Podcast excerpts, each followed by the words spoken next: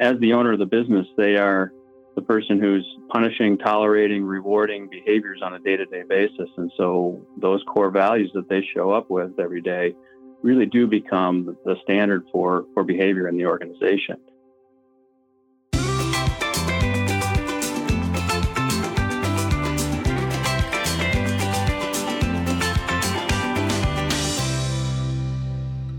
Welcome to Tractionville, a podcast for companies running on EOS. I'm your host, Chris White, along with Benj Miller. And today our guest is the owner of Keystone Search, Mike Frama. Mike, welcome to Tractionville. Thank you, guys. Glad to be here. Mike, what is it about search that has intrigued you for your entire career? It's a great question, Benj. And I, I, I think um, I, I, I, tend to be just a, a, sort of student of psychology. I was a psychology major in, in college, and I, I just am fascinated by human behavior. And so, being in the in the people business has just been fascinating for me. I also feel like uh, helping companies to, to take that next step through talent and, and helping them to get it right has just has been really really rewarding. And um, particularly with the, the smaller and mid-sized companies that we work with, when when we can place that right executive, and really we can see the effects that individual has on the on the business and where they can help take the business. And that's just been really gratifying over my career. Mike so you mentioned small business as your target market. What is it about that market that you know a lot of people get intrigued by the size or success or quantity that's offered by going after enterprise but you've really chose to stay in that niche. Why why are you for small businesses? Yeah it's a great question benj. I, I um, first first of all, I just uh, I grew up in a small business, so I, I, have a passion for for small businesses and small business owners. Um, but also, it's it's uh, it's really gratifying in the in the business that I'm in to be able to place an executive into a small business and see the, the you know the effect that they can have. They can really be you know that that particular executive can really be that linchpin that takes the company to the to the next stage of success. And so, it's just really gratifying to be able to to see where um, you know what what we do can have the kind of effect it can have on those small businesses. And then tell us why or how you fell in love with EOS. Yeah, so we um, uh, we started doing EOS ourselves here all the way back in 2009 at Keystone, and I was actually fortunate to to hear Mike Paton speak at an event here in Minneapolis. And what drew me in was really that the, the focus around the core values piece. In our practice in, at Keystone, we we focus very heavily on core values and culture with our clients. And and when Mike brought up the uh, core values component of of EOS, that really drew me in. And uh, after the presentation that he gave, of course, I went up and spoke with him, and uh, I drank the Kool Aid pretty quickly. And we started doing EOS already in at the end of 2009. Okay, so one of the things you said in there is one of the things I'm most curious about. You talked about for your clients digging into core values and culture. One of the things that I've observed over my years is that CEOs, visionaries can have a very distorted view, sometimes uh, pessimistic, often way too optimistic view of their culture and um, you know the how well their values are are dug into the culture of the organization. How do you how do you get past that surface? You know, you go you can go interview, but at that point you only have what they tell you. How do you get past that to get to those deeper levels of, of what is this culture really? Yeah, well, it really does reside in the core values, and what we believe is that the you know the core values of the of the owner um, are going to dictate a lot of that culture, and so it's the you know the the trick is really, like you said, getting underneath and figuring out what are the real core values that are driving the behaviors in the in the organization. And so we spend time with the the, the owner, the visionaries, really understanding what their core values are personally. We also have a, a tool that we use that we just call our culture blueprint, where we ask them to go through uh, uh, basically a values sort and then um, and then also to sort of observe their behavior over a period of time to, to really understand what is it that's driving their behaviors. Um, as the owner of the business, they are the person who's you know punishing, tolerating, rewarding behaviors on a day-to-day basis, and so those core values that they show up with every day really do become the standard for for behavior in the organization. And you know, we don't look at it from a standpoint of that there's there's good core values and bad core values as long as your your core values, unless it's leading you to something illegal. But it's it you know really about who are we, what are we, how do we want to you know behave, how do we treat our customers, how do we treat each other, those kinds of things uh, that we're trying to decipher in, in that core values discussion. When you do that, are you just looking at that? Is the visionary taking that assessment, or do you have more of the organization involved in that process? Yeah, we actually have the, the visionary go through that, and then we have at least the leadership team, senior leadership team go through that, and sometimes the next level down as well. So, what we're looking for there is uh, not not just what are the core values, but also how how well aligned is the company around the core values. Are they are the is the leadership team and the other management uh, level people in the organization saying the same things that the uh, the visionary is, and are they on the same page in terms of what our core values are? Um, what we find is actually that there's you know, there's core values that people are striving for, and there's core values that they're really living. And uh, you know, we have to try to get underneath that and figure out what is what is it that they're really living uh, to be able to apply it to to our search process and finding the right people. So, how do you apply that then on the candidate side? Is there a test or an assessment? Yeah, so so actually, what we do on the candidate side is that uh, we um, we utilize the, the same uh, tool. So we use what we call our, our candidate blueprint on that side. It's actually a values uh, sort or a values matrix that they need to go through and identify ultimately what are my six core values as a, as a person. Um, they also answer some open-ended questions on that tool as well. And then we use that in the interview process. So when I'm conducting my my first screening interview, I will be asking them questions about their answers on on that tool and digging in deeper to really get uh, an understanding of how that's played out for them in in the job and in their lives. And um, and then we carry that through with our clients as well. So making sure that the when that candidate is in front of the clients that, they, that the uh, in front of the company that they are also being asked behavioral based questions around the core values of the company and and mm-hmm. so we're all putting our heads together core values piece to make sure we're we're getting to the right information so doing that, Mike, have you had to have some tough conversations with your senior leadership team after an assessment? Yes, we have. Um, I'm assuming you mean with our client senior leadership team. Correct. Is that is that where you're?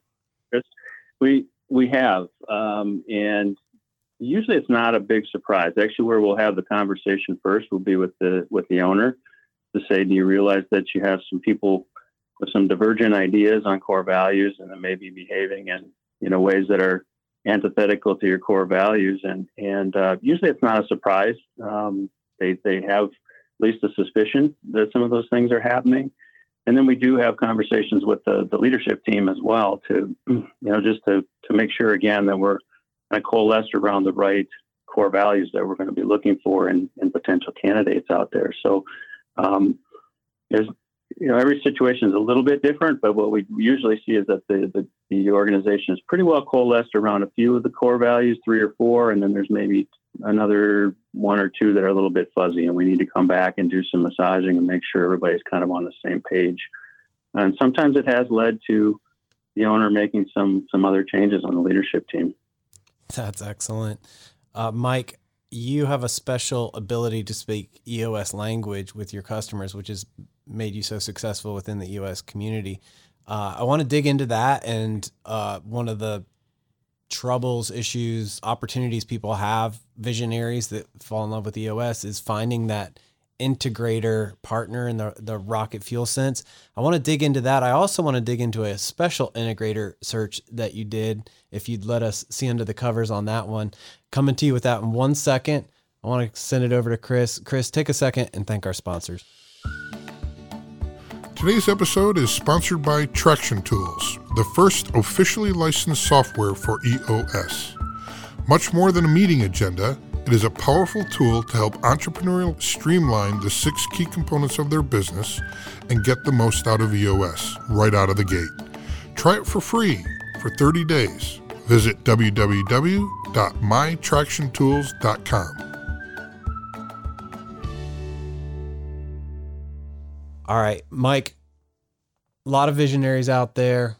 They're implementing EOS. They've built that AC. They realize that they should no longer be an integrator. They show up at your doorstep. Take us through the process because it seems, you know, we talk about the visionary integrator as a marriage. Uh, that's a big responsibility to throw you in the middle of to, to go find that perfect match. How do you even approach something like that? That's a great question. I, you know, we really need to, to dig in and really understand the the the business as well as the the visionary themselves, because as as you know, uh, they're every visionary is a, is a little bit different. We'd love to think that they would be all exactly as they're described in in rocket fuel, um, but there's there's going to be differences from visionary to visionary and and from company to company, of course. So so really understanding what those key uniques are in each in those organizations is where we we have to start, and then figuring out you know to idea ultimately get to that sort of puzzle piece that Mark Winters and Gino uh, described in Rocket Fuel. Um, really, kind of understanding what that you know the edge on the company side looks like first. So that's that's where we have to to get started. What is the the is there a time frame, an ideal time frame um, when starting that process to look for the ideal integrator? Now, our our time time frame, Chris, is is really a, a hundred days to, to from start to finish to have that integrator identified. And what that means is that for the first 50 days, you know, we are out there conducting our, our search process, uh, conducting research to identify who could be the right types of candidates, um, and then reaching out to those candidate potential candidates putting them through a screening process on our side and presenting them to the to the to the client or the company, and then walking them through an interviewing process, a three stage interview process on their side, uh, which which takes another 50 days generally to to get through. So so. And we're always talking about a hundred day process for mm-hmm. finding an integrator. Where are the integrators hiding? Where do you go look? um, that's a great question. I, I, they're they're hiding in plain sight. Um, so you know, I, I happen to believe that the integrator. Uh, I've been recruiting for my whole career, as you mentioned earlier, 30 years, uh, more than I care to admit these days. But I believe that the integrator skill sets um, are the, the most rare set of skills in the business world. They are the toughest people to, to find and identify out there because they really have to be strategic and high level. They have to have a lot of horsepower mentally. Uh, they have to have, be strong leaders, and they have to be able to work next to to visionaries. And so, um, where they're hiding, they're they're um, it's hard to say exactly, you know, one particular place, but they're in they're in other organizations um, and are generally going to be successful and be you know rock stars for somebody else. And so it's it's important that you're going out there and looking at uh, finding potential candidates in other places, they're they're generally going to be gainfully employed somewhere else, and so you have to have a way to be able to pull them away from from where they are um, to bring them into your organization. You know, we have a lot of unique language in the U.S., right? And and one of the unique words is integrator. You know, we don't call it COO, CEO, we call it integrator when is there any confusion around that word when and when do, conducting a search? Yes, I think there is some some confusion around the the word integrator. Certainly, you know, uh, people who aren't familiar with EOS are, are not going to understand that that language. Um, but I think that probably the most typical kinds of titles that, that make sense for for an integrator role or that president or COO kind of role. And and when I say COO, I mean Chief Operating Officer, not necessarily Chief Operations Officer. So mm. uh, those two titles are typically what what translate kind of best out there to to people in in the non EOS companies um, as far as the type of role that it is. I think about that Chief Operating Officer as uh, operating versus operations because operating indicates that you have top line responsibilities in the organization as well. So you're leading mm-hmm. the sales and market, you're leading those sales and marketing functions along with the operation operations and finance. Yeah, it's a that's a good differentiation. So, Mike, I want to transition our conversation into a, a, a recent high profile integrator um, that you found, and uh, that's Kelly Knight for EOS Worldwide. And, uh, you know, uh, she is a wonderful person. She's an amazing integrator. Um, can you kind of share with the Tractionville community your search that led to placing Kelly Knight at EOS Worldwide? Sure, I'd be glad to share it, Chris. Um, we yes, we were fortunate to, to be able to work with uh, with Gino Wickman and Don Tinney and and Mike Paton and and to you know identifying and, and hiring Kelly Knight onto EOS Worldwide. Um, the process that we went through, you know, there were some key things, of course, that we were looking for on the front end. One of those being that that you know the person needed to be located in Detroit, and so our process, um, we were looking for people who were in that general vicinity in the region or uh, were willing to, to relocate to, to the Detroit area. Um, but we looked at a, at a number of potential candidates out there, and that starts with just a research process to identify who we think may have the may have the qualifications based upon their their title and the the industries that they're in and so forth. And and so in that early phase, Kelly was part of a you know 500 or 600 you know kinds of profiles that we looked at and ultimately reached out to a couple hundred of those um, and then interviewed i believe i interviewed uh, 19 people uh, on my screening interviews for that particular process and um, and in interviewing kelly she wasn't coming from an industry that i necessarily thought was going to be a, a close fit uh, as you said, she came from a financial uh, services background. But but when we when we met, and I, I got a chance to talk with Kelly and understand the role that she had played in the company she was in. She was in the financial services company where she was supporting independent financial advisors around the country, and she was part of the headquarters operation that was based there in Detroit. And so, you know, there there were some connections right away in terms of the industry model and how that fit with EOS Worldwide. Um, from there, it became down to you know her just her her skill set and track record in leading people and uh, having that strategic mindset, understanding you know how to strategically lead across the business and um, and how to get things done. Uh, anybody who knows Kelly will tell you right right up front that uh, she gets stuff done, and that's that's what I hear all the time when I talk to uh, to Mike Paton and, and Gino about uh, how Kelly's doing. Is she gets a lot done. Um, so so that's how the, the process sort of in short went. Um, it was obviously a very thorough process to get to the, to get to that end, and a lot of steps that we walked through to to identify Kelly overall. But um, I'm curious, kind of were you able to? Did you find her within that hundred day time frame? We did. In fact, um, it was a little bit less than that because we had sort of a compressed time frame. We were working with with uh, with Don Tinney's eventual retirement and, and some some changes that were happening in the organization. So uh, we we were a little bit shorter than that. Although I don't want to tell the rest of the world that uh, we can always do it in less than 100 days. Better to be right than fast. That's right. Yeah, That's it's right. such a critical role, right? Nobody, nobody, neither side wants to have a misfire. Do uh, owner, entrepreneur, visionaries often get uh, a second thought before pulling the trigger, even once they've got the right person, or once it's obvious, then it's obvious and they're all in? Um, that's a great question. I hadn't really thought about that before. I think that you know when they go through a, a, thorough process of you know multiple interviews and having multiple people involved, and sometimes even their outside consultants involved in the process, I think they feel pretty comfortable and the, that the person that they choose is going to be successful. Um, I think there's always though that that little bit of trepidation, especially if it's the first time they they've had an integrator, because they they do have to let go of the vine to a certain extent, um, and that's that's a bit scary.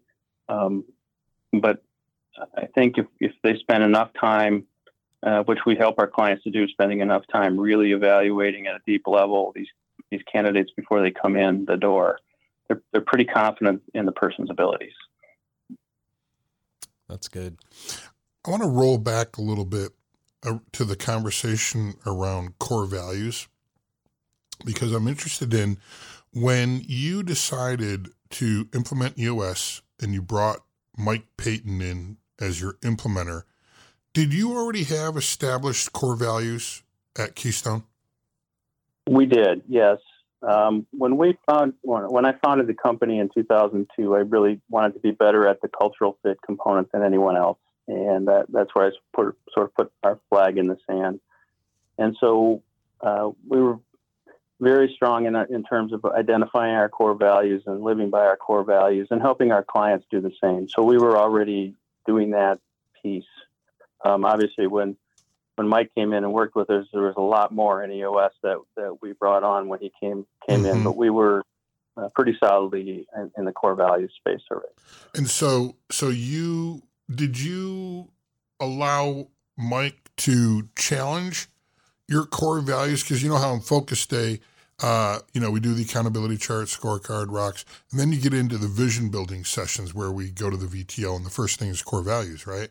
Uh, did you do an exercise to just reaffirm that we nailed them, or did you say, you know what, we've nailed them, we don't need to do any polishing, we're going to move on?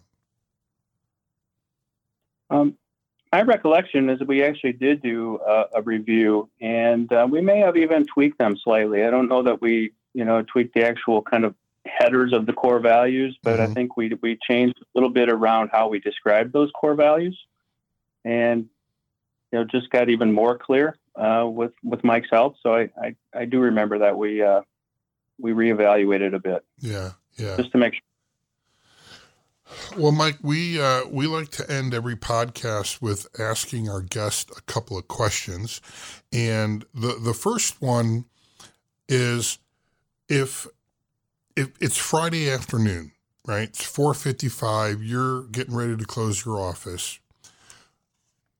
When you look back on the week that you just completed, how do you know if you had a good week?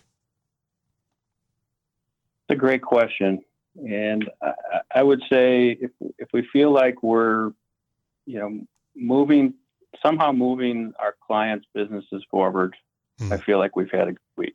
Yeah. Um, now, is that instinctual? Is it something that you're measuring on a scorecard?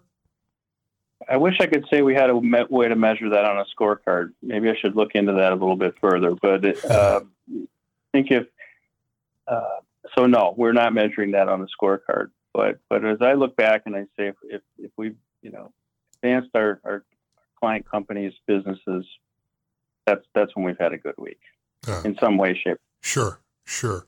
Okay. Second question. Uh, it you're giving a keynote address to the ever expanding Tractionville community.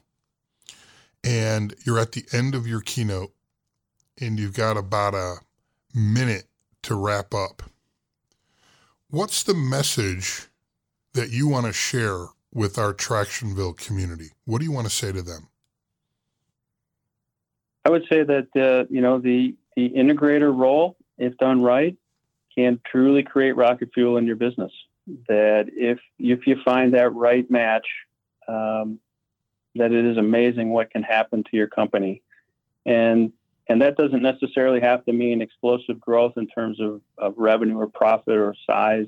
Um, whatever success means to you, um, you know, you can get that by having that right that right mix there between the visionary and the integrator. And then I think what cascades underneath that is then making sure you have the right team in place all across the board, which the integrator can really help you do. So I think that would be what I would share. Nice. Mike, tell us who should call, call you and how to get a hold of you.